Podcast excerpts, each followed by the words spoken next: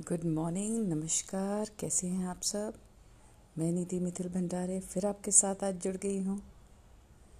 आपको पता है कि बचपन से हमको बहुत बार टोका जाता है। कैसे? ऐसा मत बोलो, इसको ये मत करो, इसको ऐसा बोलो।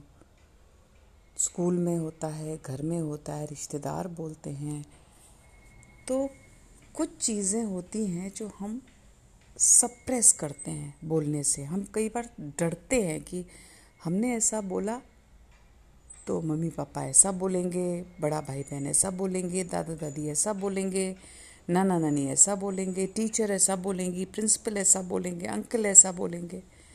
तो बचपन से ऐसी बहुत बहुत चीज़ें होती हैं जो हमारे सबकॉन्शियस माइंड में जाकर बैठ जाती हैं। उसको हम इतना सप्रेस करते हैं तो जैसे जैसे आप बड़े होते हैं तो वो हमारी बीमारियाँ बनती हैं। जैसे एंजाइटी हो गई डिप्रेशन हो गया लो फील करना, गुस्सा आना। तो मेरी एक रिक्वेस्ट है सबसे कि अपने बच्चों को सही गलत ज़रूर बताएँ, पर उनके इमोशंस को ना दबाएँ। उन उनकी वैल्यू करें, उनकी रिस्पेक्ट करें।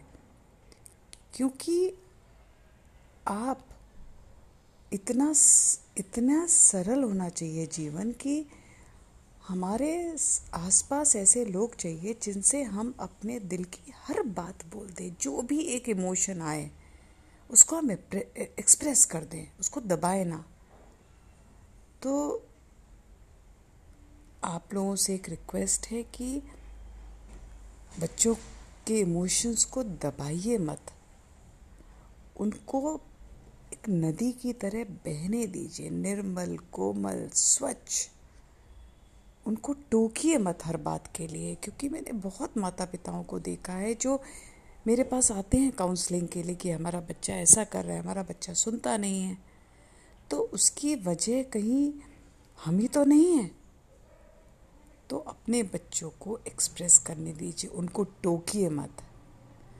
और अगले सेशन में मैं इसी बात को कंटिन्यू करूँगी कि कैसे सबकॉन्शियस मन में हमारे जब चीज़ें बैठी रहती हैं तो वो कितनी नासूर बन जाती हैं। तो बस आज इतना ही। आशा है आप मेरी बात समझ गए होंगे। और उसको इम्प्लीमेंट करेंगे, उस पर विचार करेंगे और किसी को दबाएँगे नहीं, किसी को अपने हिसाब से चलाएँगे नहीं। सबका अपना अपना जीवन है। खुश रहिए, आनंद में रहिए, प्यार दीजिए, प्यार बांटिए स्टे सेफ़ थैंक यू